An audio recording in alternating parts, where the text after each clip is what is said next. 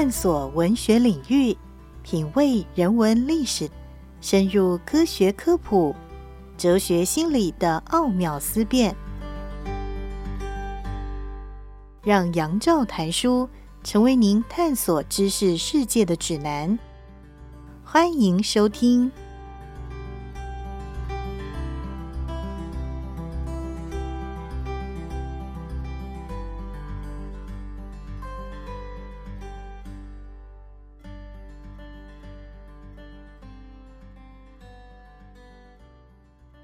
各位听众朋友，大家好，欢迎收听杨照谈书。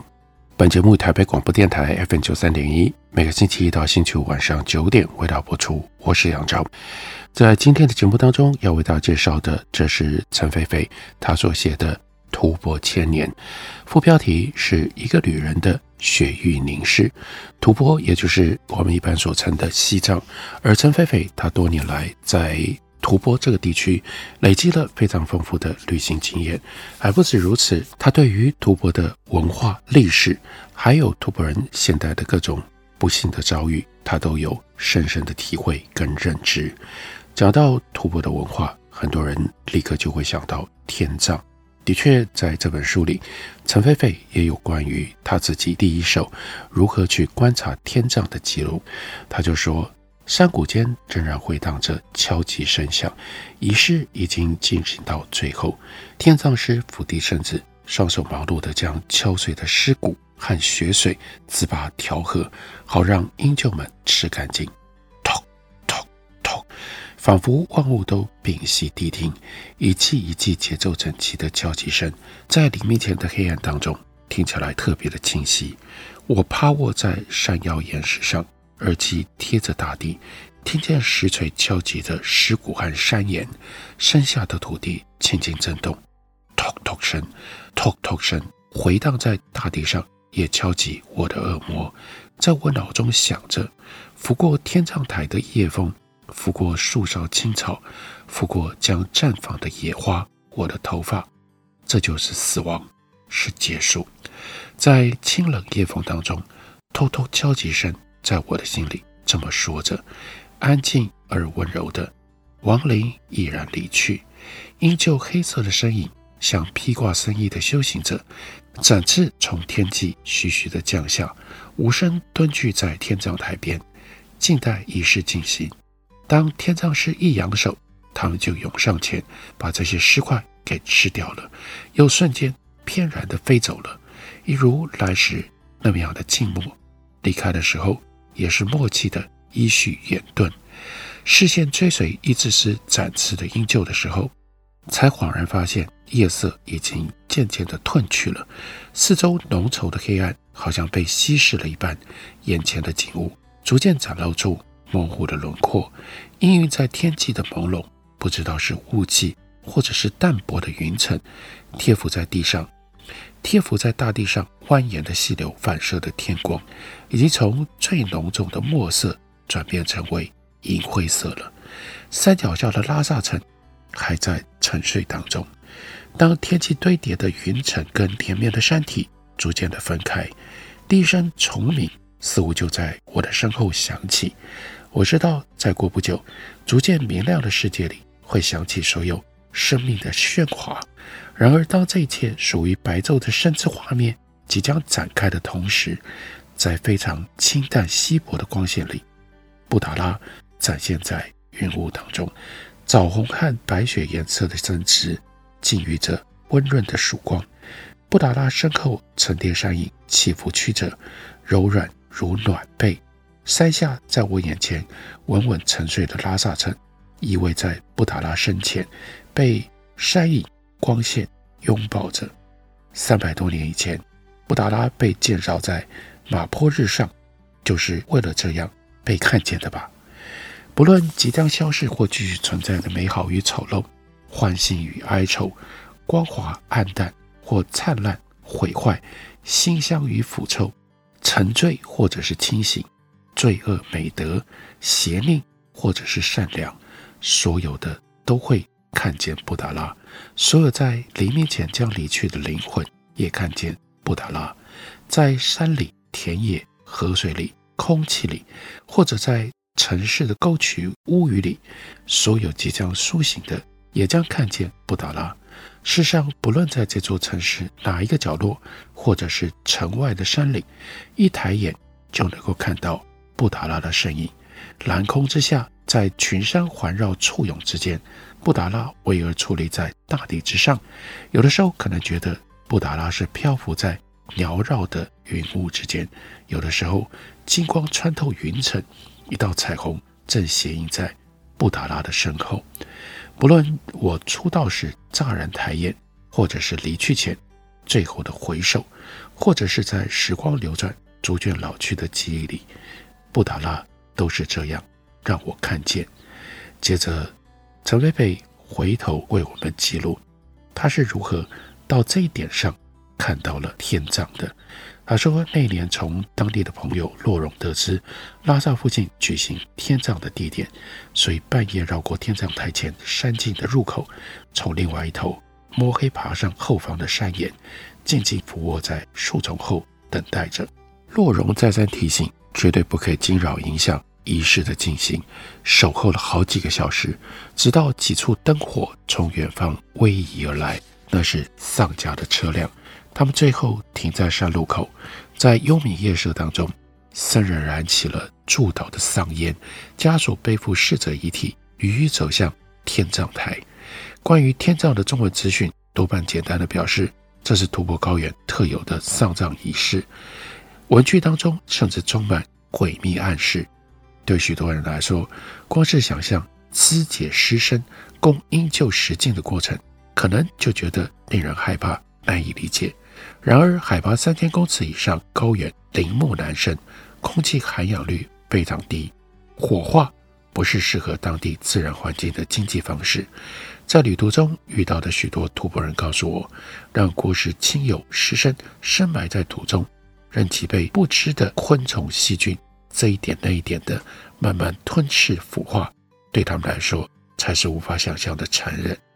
一位僧人为我说明。按佛教灵魂不灭的转世观点，在亡者魂魄离开世间的那一刻，让无用的尸身能够不保留地供养鸟鷲，自大地而生，亦回归大地。亡灵能够毫无挂碍地离开人世，踏上转世的旅程。进一步请教附近天葬台位置，几乎所有人闪烁其词起来。哎呀，已经不举行天葬了，为什么不能说实话？因为那是对亡者来说重要而神圣的仪式，绝对不是供陌生外人猎奇偷窥的场景。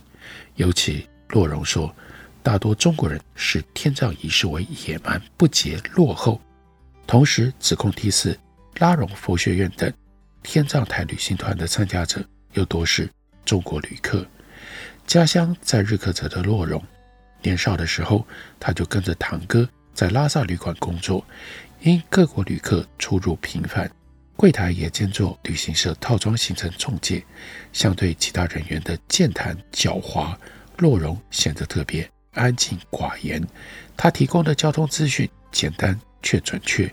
曾经多次向他请教拉萨天葬台位置，他总是冷淡回答说：“没有，不知道。”他态度转变的关键起源于一场争执。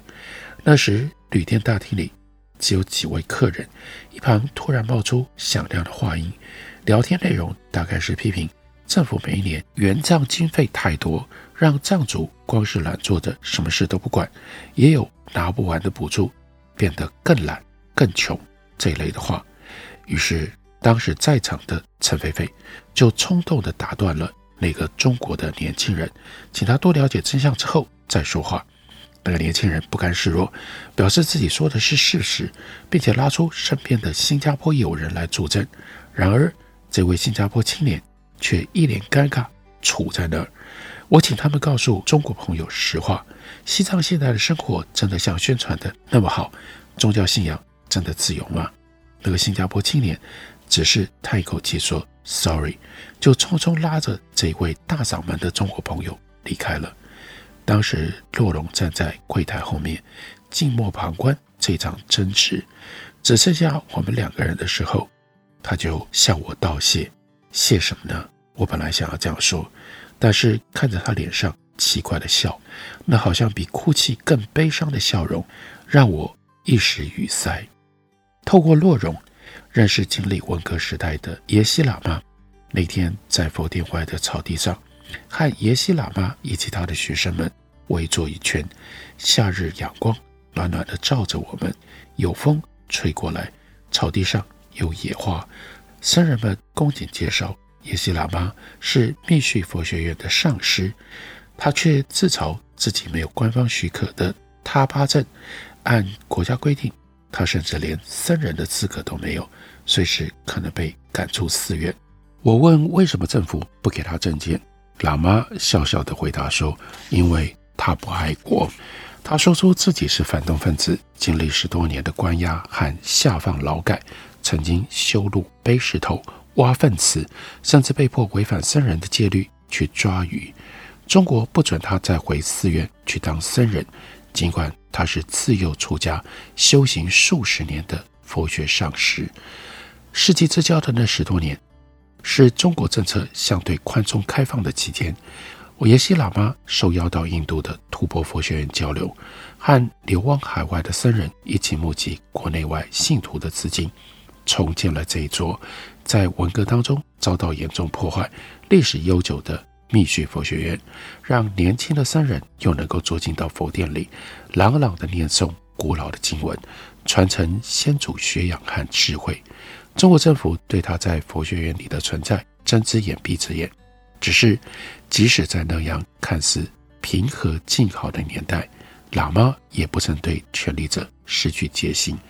耶西喇嘛微笑地告诉我们：“政策随时会改变，蚁群长期新建堆建的大屋，只要下一场大雨，就可能一瞬摧毁。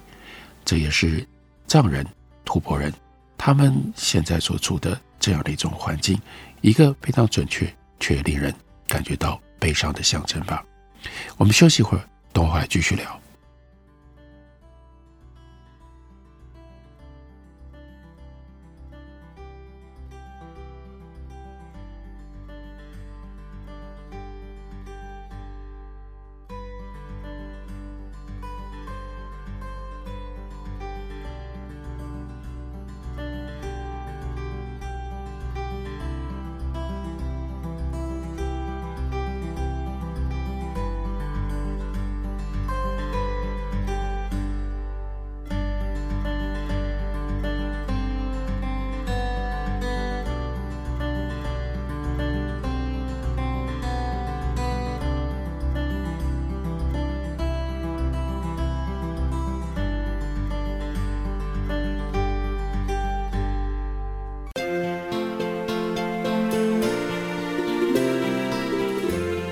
听见台北的声音就在台北广播电台 FM 九三点一 AM 一一三四，我是李爱琪。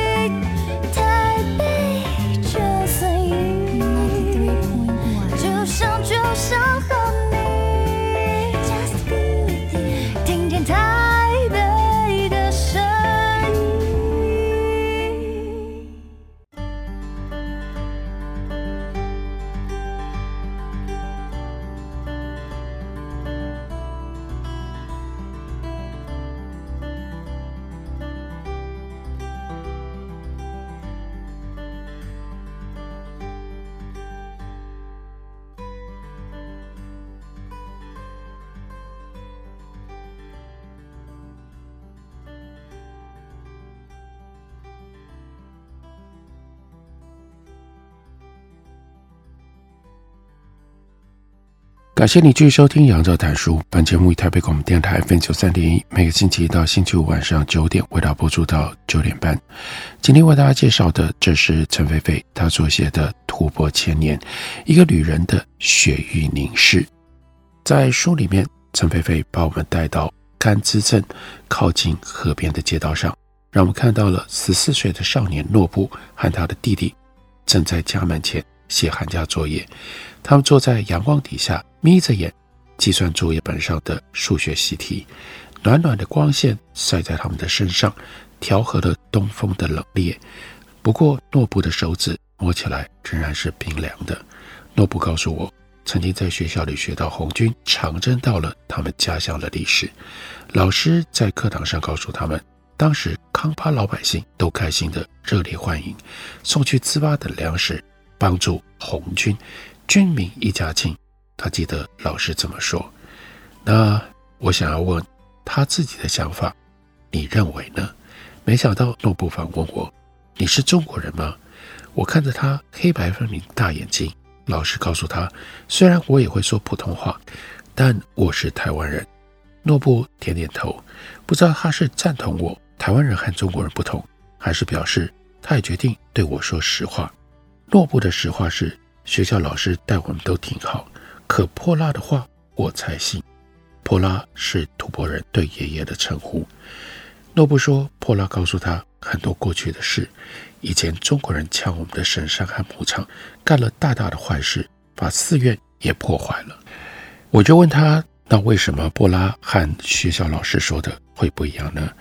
诺布摇头说，他也不清楚，但他脸上却一点混淆或者是困惑也没有。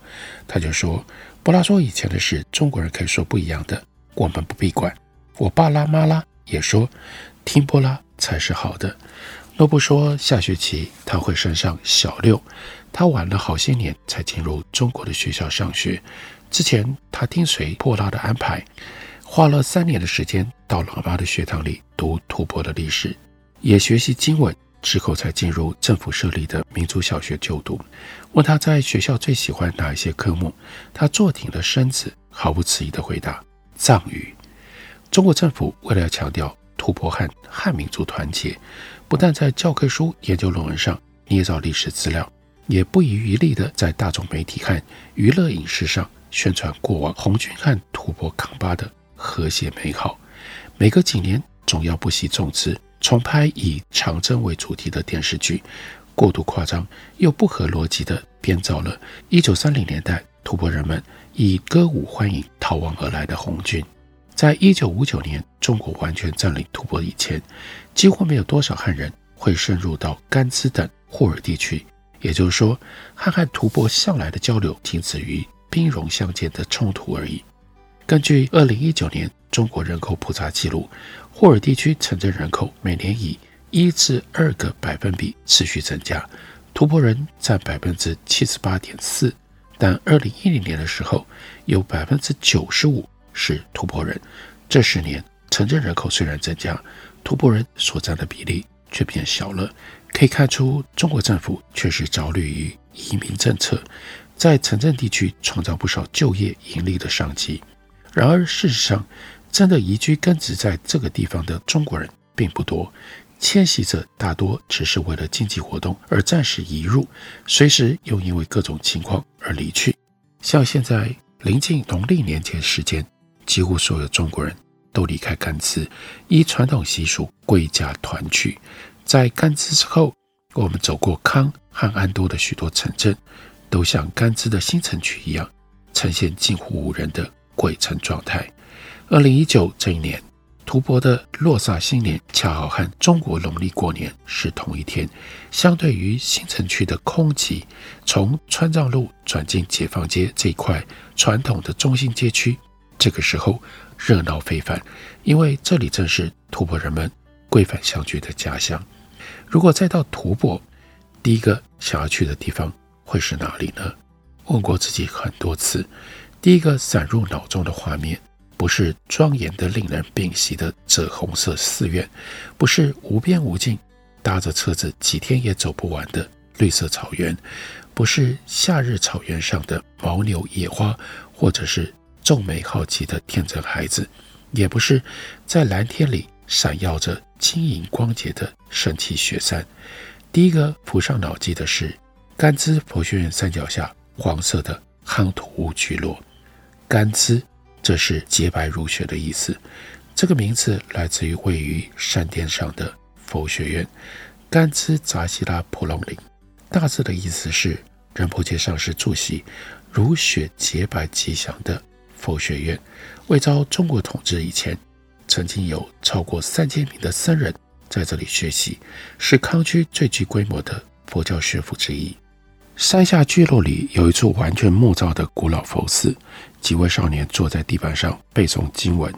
聚落的地下水抽取器前面，孩子们提着桶子来帮妈妈汲水。附近一小块空地是孩子们玩耍的地方。他们追逐嬉戏，搂着脖子在地上打滚，发出兴奋的尖叫大笑。黄昏的时候，巷道里最热闹。停在巷口的菜车旁边闲聊的妇人们，孩童赶着牛只羊群要回家。夕阳暖黄的光线里，转经的人们如水流一般不断地走过。沿着解放街往北，当商店招牌逐渐消失，人潮变少，路面变得凹凸不平整。然后就看到了树和野地，然而记忆里传统的夯土石屋已经被水泥建筑给取代了。政府似乎有意将中心商街的热闹向北延伸，可是眼前的寂寥只能够证明计划失败了。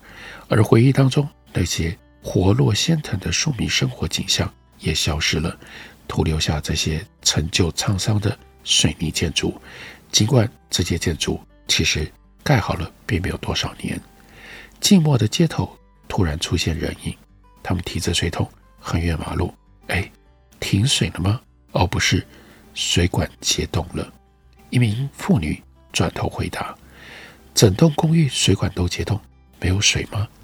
问出口才醒悟自己问的多余，就是因为整栋建筑都没有水，大家才大费周章横越马路到对面来取水。然而，那是一处五层楼的公寓社区，排列成马蹄形的三排楼屋里有几十户人家，都停水，情况应该很严重吧？会停几天呢？过几天能够修好吧？还有，这水管呢，要冻到三月底呢。每年冬天好几个月都是这样，好几个月，忍不住转头再看一眼那批楼房。也许是没有铺上砖面的关系，裸露的水泥墙经过风雨侵蚀，已经斑驳严重，几乎看不出原来的颜色了。记得以前这附近没有这样的公寓房，其中一位提水的少年证实了我的记忆。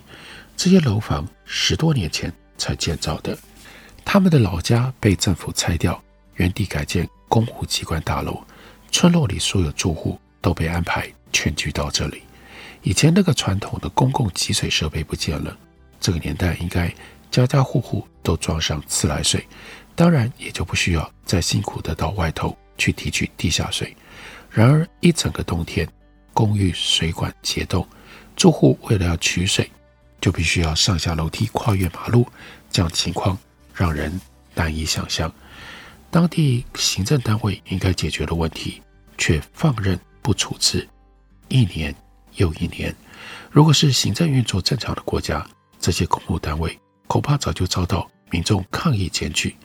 即使了解中国已进入小康社会这样的文宣，只是表面宣传，然而行政机构失能的程度仍然令人难以想象。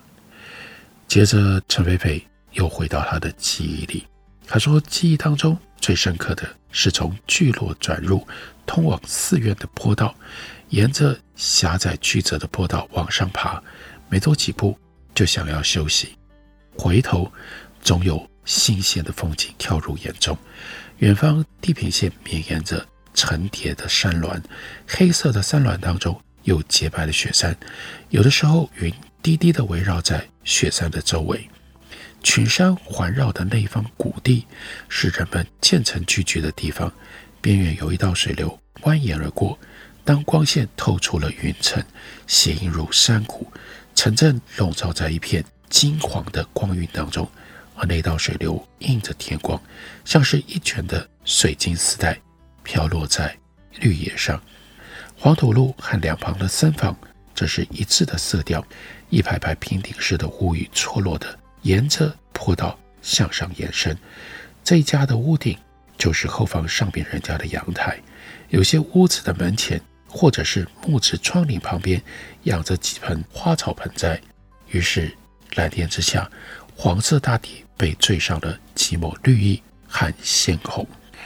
暂时停在历史悠久的白塔旁，歇了一口气，想起十多年前几位坐在这附近聊天的老人家曾经告诉我，眼前的村子叫做昆布下，意思是位于佛塔边的大房子。因为这里正是以前霍尔马舒国王王宫的所在，如同昔日蒙古游牧草原的习惯，居民以首领营帐为中心，环绕扎营。昆布下民众也是环绕着王宫周边建屋生活。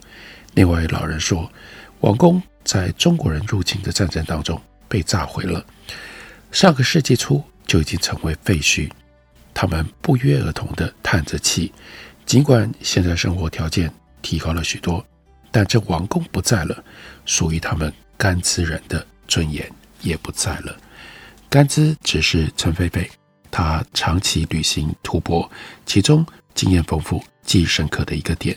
而《吐蕃千年》这本书就记录了很多突破不同的地点。陈菲菲她自己的经验，她自己的探索，再加上非常丰富的文化历史的内容，这本是心灵工坊的新书。介绍给大家，推荐给大家，感谢你的收听，明天同一时间我们再会。